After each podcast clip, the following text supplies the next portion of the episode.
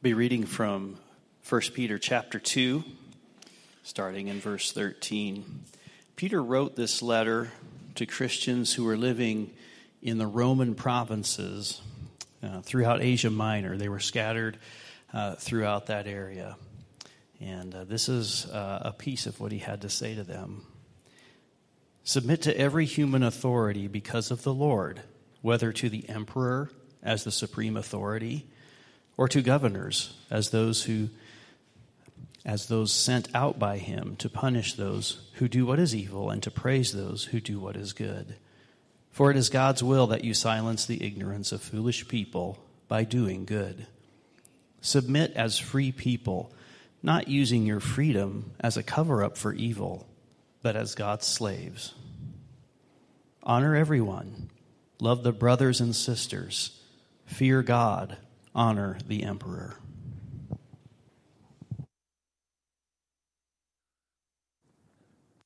All right. Well, thank you, Tim. Appreciate you reading that, and thank you, Tim Berggren, for uh, for leading communion for us. Um, well, I just want to welcome you again today. If you're new with us today, you might not know that Pastor Ryan is out of town. He's our our, he's our lead pastor, and he would normally be preaching, um, especially at the end of a series like we're in today. This is the, the last uh, message in a series that we've been doing for the last 10 or so weeks um, called Taboo, talking about the things that we don't talk about. We've um, covered everything from tattoos to piercings to uh, marriage, and today we're going to cover something that uh, I think is probably one of the most controversial things right now in our country, which is uh, politics and government. So, uh, we're going to dive in here in a couple of minutes, but I want to talk to you a little bit as we're wrapping up this series why we chose to do it. Uh, the, it has been a topical series, um, and we've addressed each one of those topics, and it has generated a lot of really good discussion, both on a Sunday morning, uh, maybe as you're talking with friends throughout the week. Um, and also in our life groups, we've, we've spent a lot of time discussing the issues and following the Sunday morning topics. But I want to be clear. Uh, we didn't do the series to generate just generate discussion. Um, the desire, uh, uh, our desire, as we go through a series like this, is that we would be a people that learn to think biblically. And what I mean by that is that our, our thinking, our actions, um, our hearts are shaped by Scripture and what God has to say, and not necessarily what is popular in our current culture. And uh, something in that that's, that's really the foundation of that that we're saying about Scripture is that Scripture is not just relevant for people who lived 2,000 years ago, but that God's Word is relevant for us today, and it can be applied and used today um, for all peoples in all times, in all cultures. That's, that's God's word, and that's why we call it God's living word, is because it is relevant for everybody. Uh, so, as we're wrapping up this series in taboos, our, uh, in taboo, our hope is that um, you're able to come back time and time again to what God's word has to say about the issue that you're you're coming up against in the world, and that you have the tools that you need to be able to uh, find what God has to say about it in His Word. So, um, the question that you want to be asking yourself, and then I, I hope I'm asking myself as I am ca- encountering different situations in the world, is what does God have to say about this?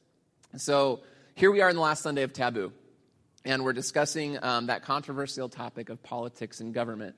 So, um, let's be honest, you've probably had some sort of argument in your lifetime regarding politics, government, or maybe a specific politician, maybe the role of the government. Um, this is something that people tend to get very heated over. Um, if you haven't, uh, if you haven't gotten an argument about that, um, maybe you have some some sort of thought on the most recent presidential election. election. Um, I haven't met anyone yet that doesn't have some sort of thought or opinion on the most recent presidential election. Um, I know that I see all sorts of co- uh, crazy comments regarding politicians on social media. Um, it seems like politics have this unique way of polarizing and dividing people. Wouldn't you agree? So, a few of the things that I've seen or maybe just heard over the last several presidential elections are this, and hopefully, hopefully I'm not going to offend anybody here, but probably will happen sometime in this message. But one is Trump is as bad as Hitler. Okay, I've seen that. Um, Obama is Hitler. In fact, he may be the Antichrist. I've also seen Bush as Hitler. And as I started thinking about um, just all the way back to when I began to pay a little bit of, of attention to politics and elections and, uh, and civil government, I realized that anybody who has any kind of strong opinion on anything that's a politician and they're running for office, there's somebody out there that's going to equate them with some long dead, brutal dictator. Okay, that just happens. I don't know why, but it, it, it tends to happen because it's, uh, this is uh, something that's very heated and it gets, gets your blood pressure rising, doesn't it? Um, but Scripture provides us with a unique view of government. And, uh, and it's whether we think the government is good or bad. And I think it's going to challenge us this morning. Uh, the Bi- Bible provides us with uh, several different examples of good and bad government. And usually, those good or bad governments are headed by a king that's either good or bad. Uh, so today we're going to look specifically at Paul's view on government, but before we do that, I want to provide us with a little bit of background on, uh, on Romans. And so before we dive into reading Romans 13, uh, and actually we're going to spend some time in two different passages, both the one that Tim Morgan just read and also Romans 13. But before we dive in, I want to give you some background and just some insight into a little bit of what uh, the early church was dealing with in regards to government.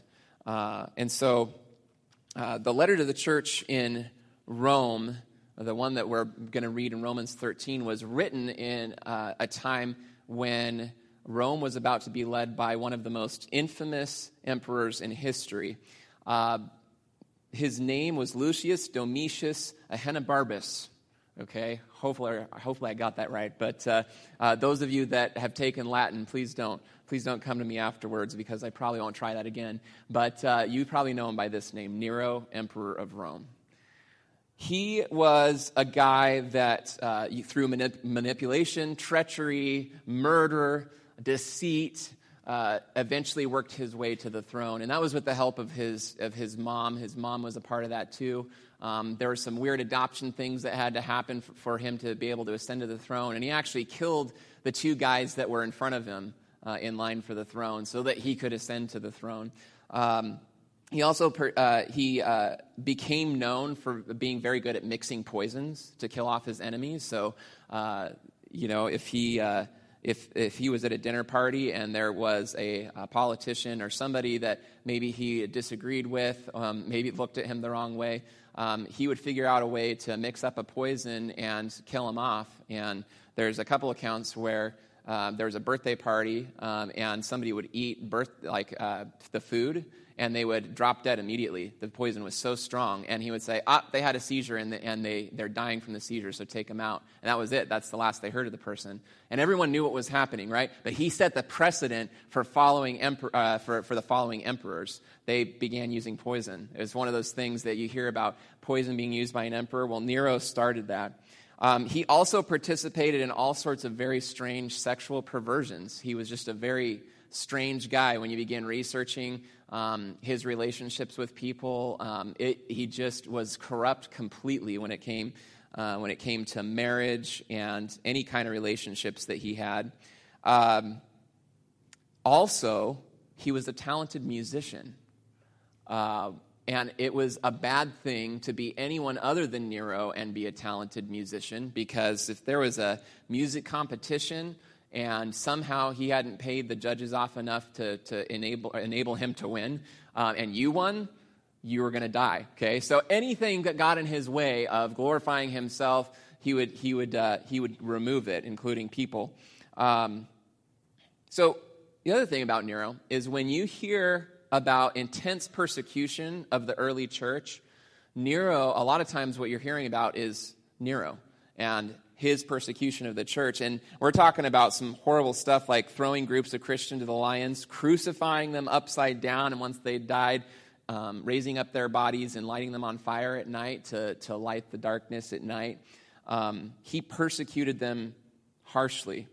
Um, and it was to cover up, the, the crazy thing is, it was to cover up something that he had, uh, what most historians think, he had perpetrated. Um, there were some problems, and, uh, and he, blamed it, he blamed it on the Christians and they became his scapegoat. And so they were intensely persecuted. I want to share with you uh, one historian. Hopefully, you're getting an idea of this guy.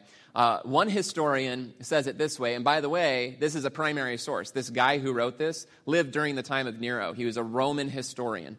He says, Hence, to suppress the rumor, he falsely charged with the guilt and punished with the most exquisite tortures the persons commonly know, are commonly called Christians who are hated for their enormities. Accordingly, first three were seized who confessed they were Christians. Next, on their information, a vast multitude were convicted, not so much on the charge of burning the city as of hating the human race. And in their deaths, they were also made the subjects of sport, for they were covered with the hides of wild beasts and worried to death by dogs, or nailed to crosses, or set, to, set fire to, and when day declined, burned to serve for nocturnal nights. Nero, this is, this is what he's doing. Nero offered his own gardens for that spectacle and exhibited a Circensian game, indiscriminately mingling with the common people in the habit of a charioteer or else standing in his chariot, whence a feeling of compassion arose toward the sufferers, though guilty and deserving to made, be made examples of by capital punishment, because they seemed not to be cut off for the public good, but victims to the ferocity of one man. So that was Tacitus, a Roman historian. One other guy says this he was one of the most brutal dictators of all time. Again, a historian living near the time of, of Nero. And uh, so, are you getting an idea of this guy? he, he was pretty bad. so, how do we as Christians, how do Christians respond to an evil tyrant like this? As followers of Jesus, how do we respond to it?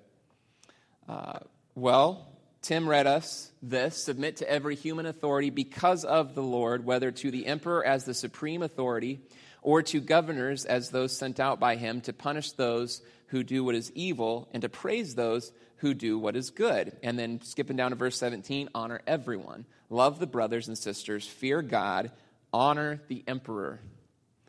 Now, this, this was written very close to the time of Nero and he was beginning to persecute Christians and treat them poorly. And yet, he says, honor the emperor. So, uh, Peter, we're thinking, about, we're thinking about how Christians should respond to this. First Peter, he makes it clear that it isn't just some human institution that we are to remain subject to, but it's every human institution. Let me hop back to verse, uh, verse 13. Submit to every human authority when you look at the word there in the original language, by the way, there's no room for, there's no wiggle room. It's all, every human authority. Um, it means all human authorities. Second, uh, he provides the reason for being subject to every human institution. It's for the Lord's sake. On there it says, because of the Lord, but your translation might say, submit to every human authority for the Lord's sake. Uh, and, uh, and what he's saying is, he's appealing to the, the progress of the message of the gospel of Jesus Christ. That Jesus, uh, Jesus lived a perfect life, that he died a sinner's death, that he was buried in a tomb, and he rose three days later. And as we trust in his life, death, and resurrection, and we repent of our sins, we're forgiven and we're saved. The, for the progress of that message, we are to submit to every human authority. We're not to make problems for the human institutions. Peter's also saying, uh, uh, another way you can, you can view this as well, which I think both are true, um, for the sake of the Lord could also mean following in the footsteps of Jesus. Because as you, as you remember, Jesus stood before a Roman authority, and how did he respond? Let's take a look. Pilate said to him, You will not speak to me? Do you not know that I have authority to release you and authority to crucify you? And Jesus answered him, you would have no authority over me at all unless it had been given you from above. And then he says, uh, then he says, um, actually, um, so Pilate, yeah, Pilate said to him, third, well, the third point actually, Sorry, my mind got a little bit off there. But the third point is uh, Peter, knowing by this point about Nero and the persecution that was happening in the church, makes a crazy statement. So I, I want to go back to that. Um, the end of that uh, section in Peter says this honor the emperor, doesn't it? That's kind of a that's it's kind of a weird thing to say, but that word honor, um, it means to esteem or give value to.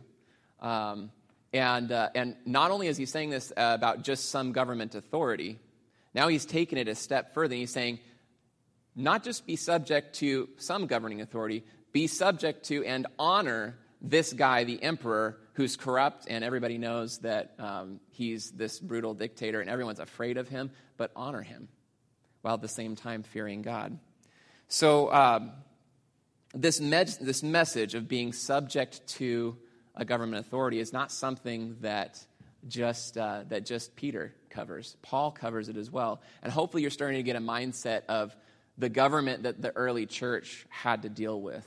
Um, uh, Paul, uh, Paul talks about it in this way, um, being subject to the governing authorities, as well as Jesus has something to say about it, both in word and in action, how we are to regard those in authority over us.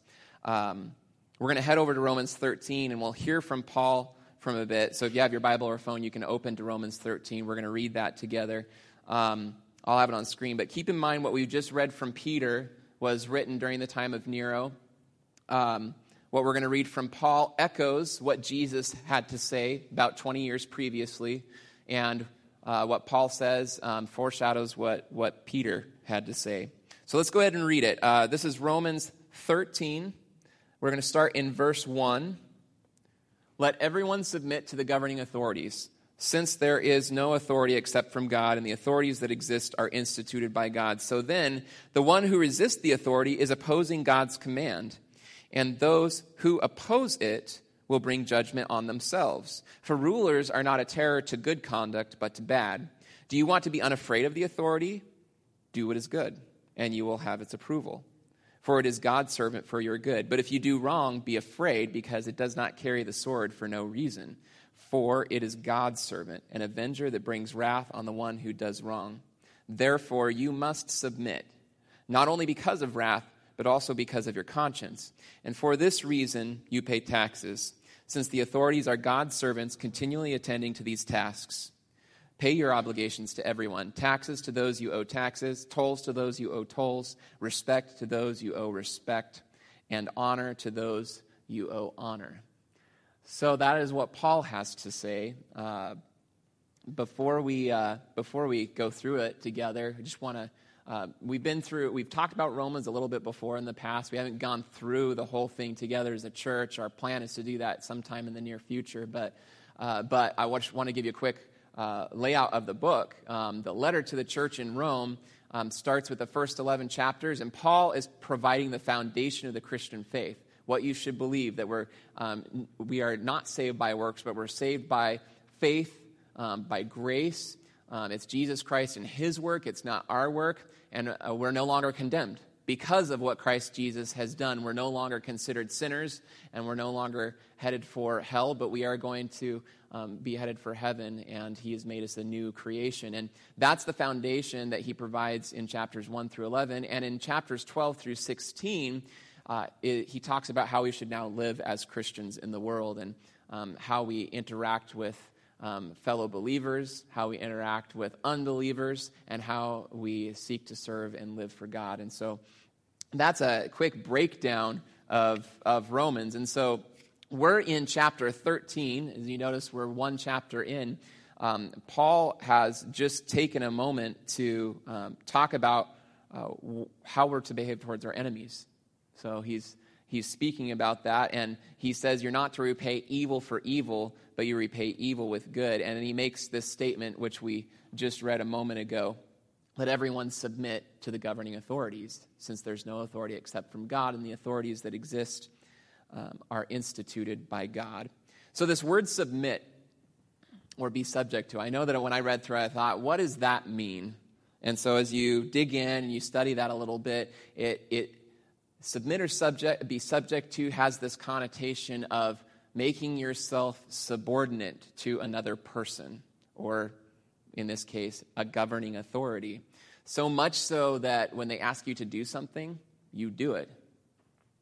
Um, that uh, doesn't say submit to the governing authorities once you're in agreement with them, does it?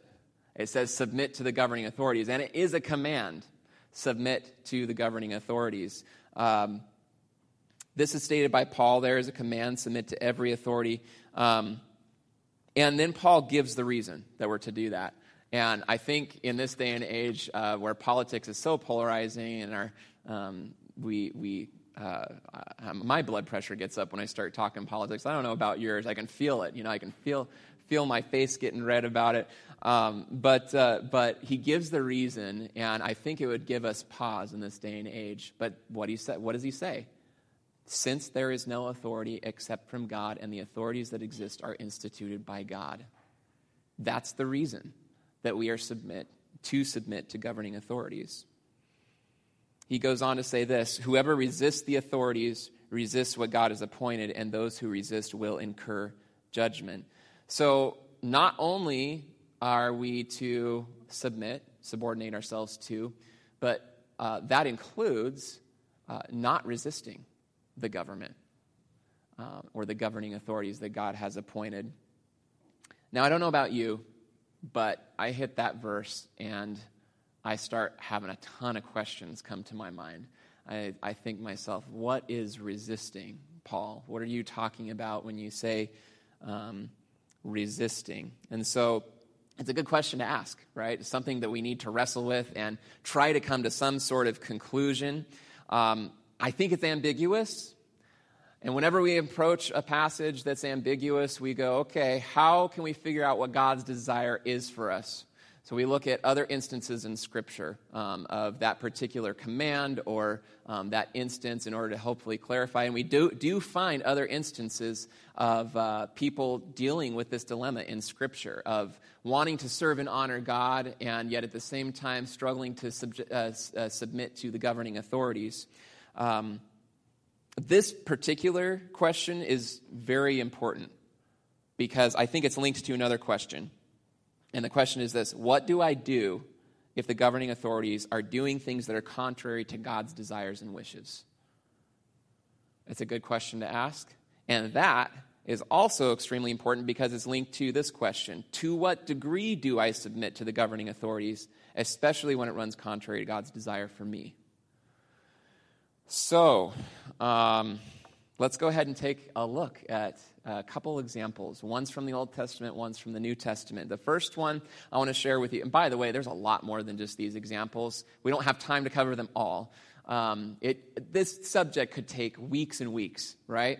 Um, but we're going to try to hopefully give you a good overview. Um, one situation in the Old Testament is Shadrach, Meshach, and Abednego. You familiar with those guys? If you were here two years ago, we went through Daniel, and Daniel is the story of the Israelites who were conquered. Uh, they were conquered by, uh, by Babylon, and they were taken from their homeland and, uh, and placed in Babylon, um, forced to practice pagan customs, um, eat pagan food, and, uh, and the king began placing requirements on the Israelites that ran contrary to their faith in God. Um, in the case of Shadrach, Meshach, and Abednego, the king, uh, the king had made this giant golden idol of himself. Huge, okay? And uh, you'll remember uh, Pastor Ryan, when he preached on that passage, he showed us the field where they think that happened, and it was huge. And he had people come um, by the thousands and bow down before this golden idol. He commanded that, that that was to happen. But of course, that's contrary to God's command to not bow down to any foreign idol.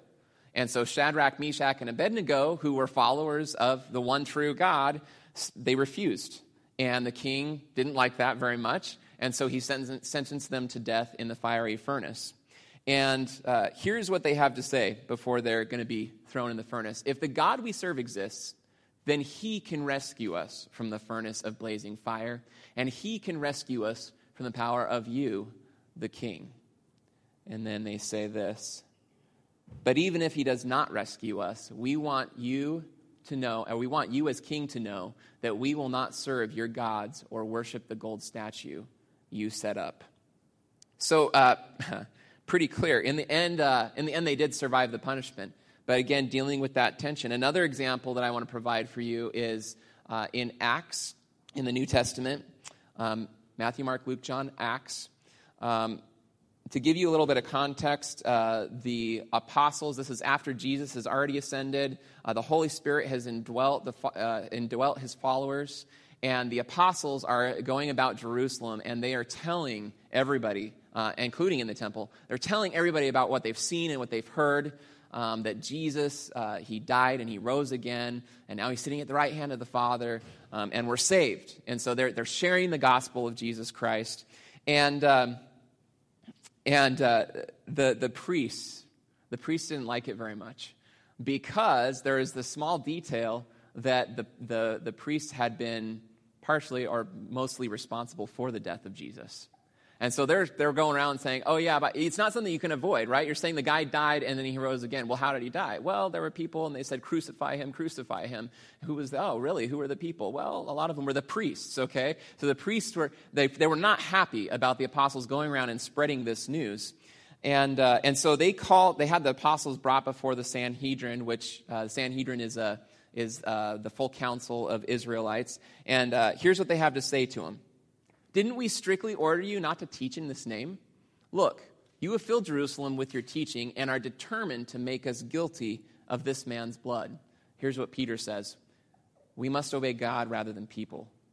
The God of our ancestors raised up Jesus, whom you had murdered by hanging him on a tree. Um, and then they said this God exalted this man to his right hand as ruler and savior to give repentance to Israel and forgiveness of sins. We are witnesses of these things, and so is the Holy Spirit, whom God has given to those who obey him. After that, they, uh, they are released, but not before they flog them. Um, so they didn't kill them. Um, they, they talked amongst themselves about what they were going to do with these guys who just blatantly disobeyed them. Uh, and, uh, and there was a previous incident with another guy that they had dealt with, and it caused some problems for them. And so um, it appears they made the decision not to have them killed um, or pursue that or treat them as criminals, other than they flogged them and then sent them on their way. And you know what they continued to do? They continued to preach the gospel, even after being threatened. They went around and shared what they had seen and what they had heard. So, what can we learn from these? Examples. Um, again, there's a lot more examples in Scripture. Um, but I want to say I want to say this one thing. I want to I want to make an assertion because I think this is where we can, as believers, can draw the line. There is a difference between the government permitting an evil act and the government placing a requirement on you to do something that runs contrary to what God commands. And it seems time and time again throughout Scripture where there is resistance that the government or the governing authorities or the king or whoever it was has placed a requirement on somebody to do something that runs contrary to his commands and they refuse and they say no.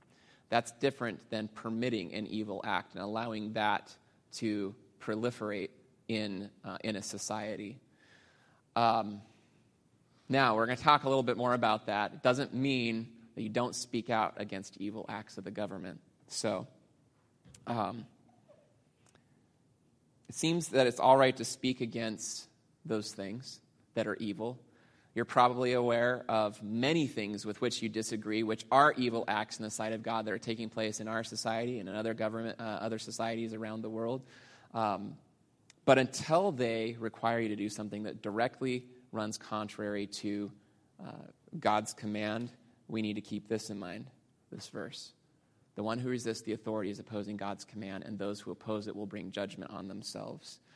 Uh, it's what Paul has to say about the matter. And then he goes on to say this. He's reiterating what he said earlier Rulers are not a terror to good conduct, but to bad. Do you want to be unafraid of the authority? Do what is good, and you will have its approval. For it is God's servant for your good. If you do wrong, be afraid, because it does not carry the sword for no reason. For it is God's servant, an avenger that brings wrath on the one who does wrong. Therefore, you must submit, not only because of wrath, but also because of your conscience. Uh, so ultimately, Paul is appealing to God's authority. And you know, the thing that I struggle with is is God really in control? Does he, is he really able to work out all things together for the good of those who love God?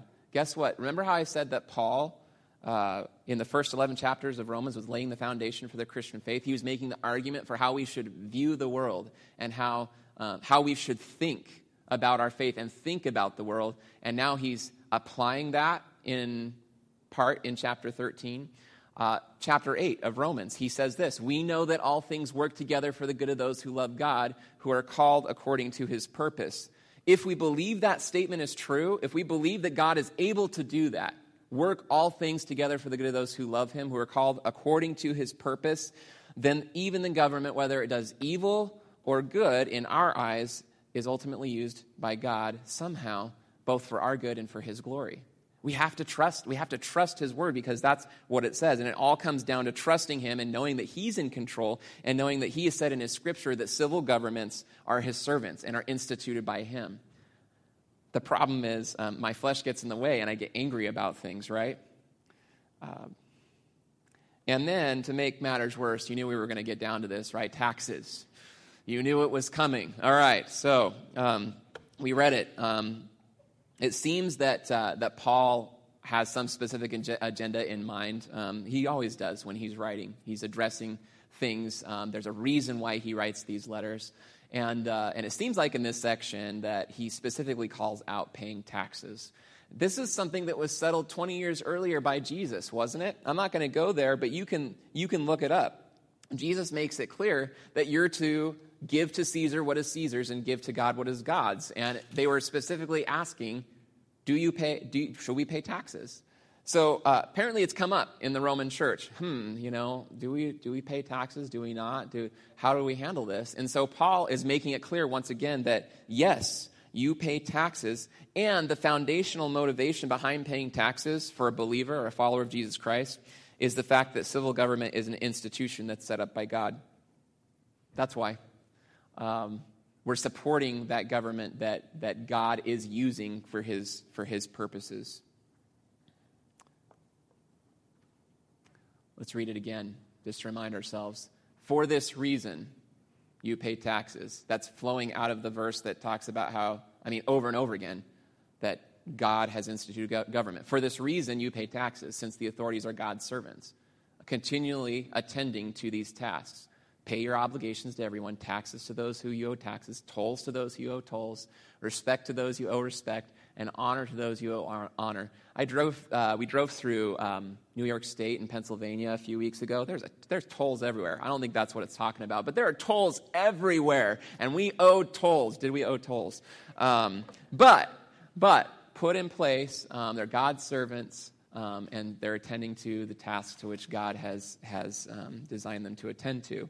Um, a few things that I want to share with you guys um, as we are closing um, for you to think on.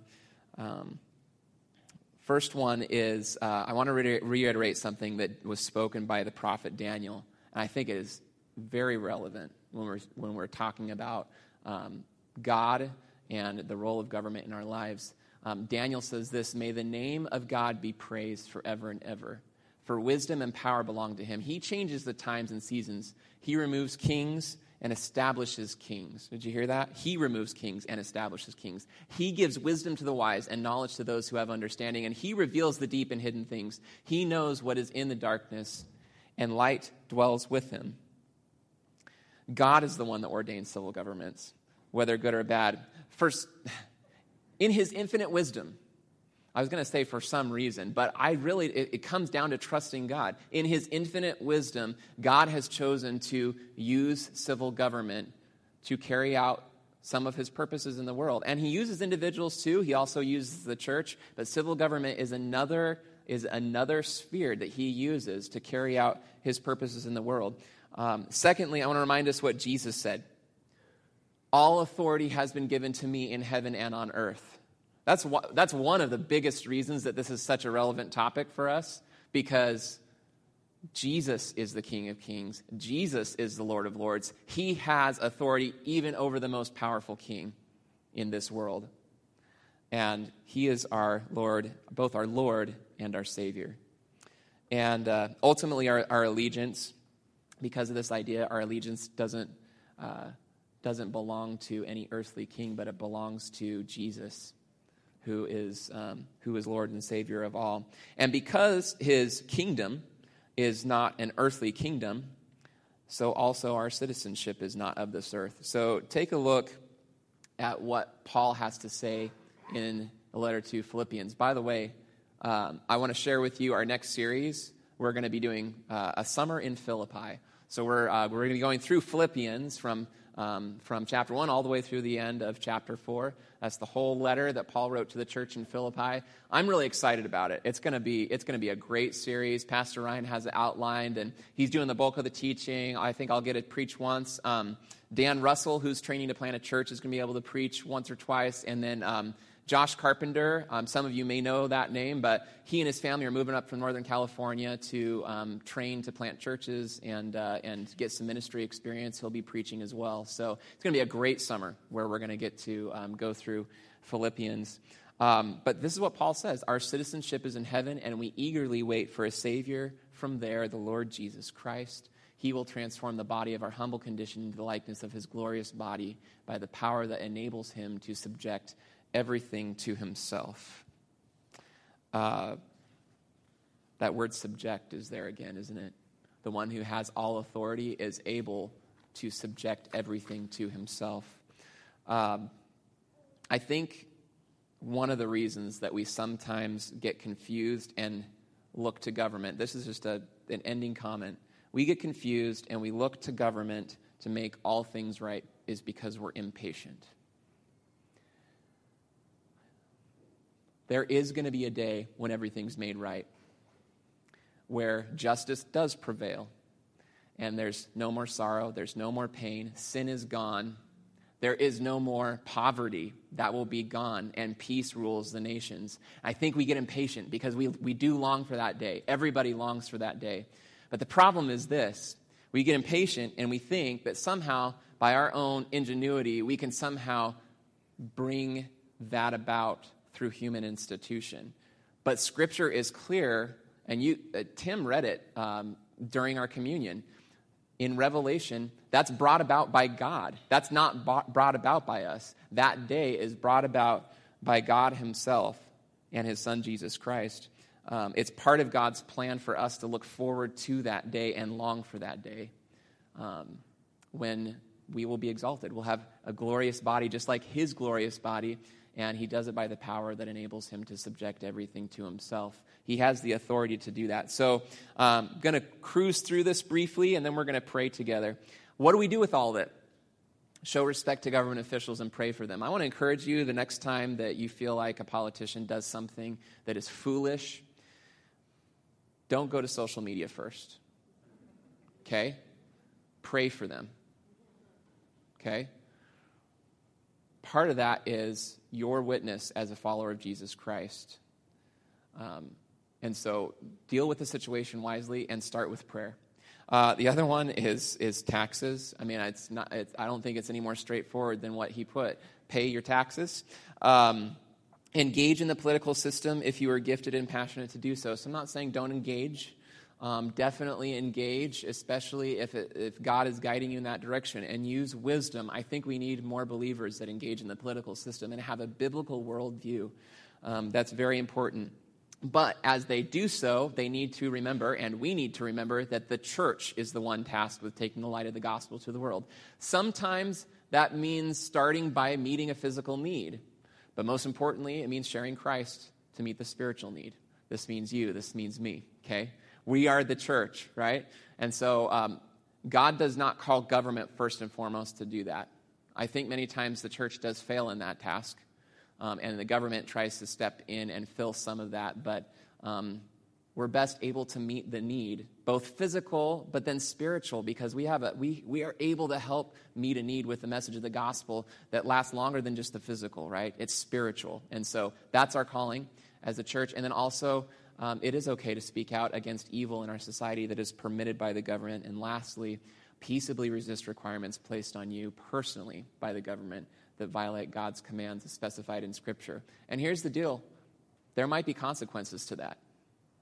But you need to be ready to accept that because we don't trust in our comfort in this lifetime. And sometimes persecution does come. But guess what? We look forward to the day when we'll see our Savior face to face. The worst thing that they could do is kill you. I, seriously. But guess what? If you're a follower of Jesus Christ, you trust in Him, His life, death, and resurrection, that's not so bad because you'll see God face to face and you'll be, um, you'll be liberated from um, the, the sorrow and the pain of this life and you'll be face to face with God. And so um, I think with that we should go ahead and pray. Let's go ahead and bow our heads. Lord, we. Uh, this is such a difficult topic. Um, because there's a lot more implications than just what we talked about today as we seek to apply these principles to our lives. Um, it's not easy. And the reality is, we need your wisdom wisdom that's beyond us, that's supernatural wisdom, um, and how to deal with the issues um, in our society. Lord, we know for certain that people need Jesus Christ in their lives, uh, and that government doesn't change people's hearts. We can't force that to happen, that you change people's hearts. And so, Lord, I pray that we be a, a people that are faithful to you because you are faithful. I pray, Lord, that you would help us to trust you. Um, I pray that we would be a people that uh, regardless of how crazy our government is, regardless of the chaos that we see, regardless of the, the comments made by politicians or people who aren't politicians um, about our government and the political process that are, are, are angering and, and make us frustrated, Lord, I pray, I pray that because of our trust in you, that we would be the steady and calm voice because, once again, you're faithful. Help us with that. Change our perspective and change our mindset. We love you. We love your son, Jesus. In Christ's name, amen.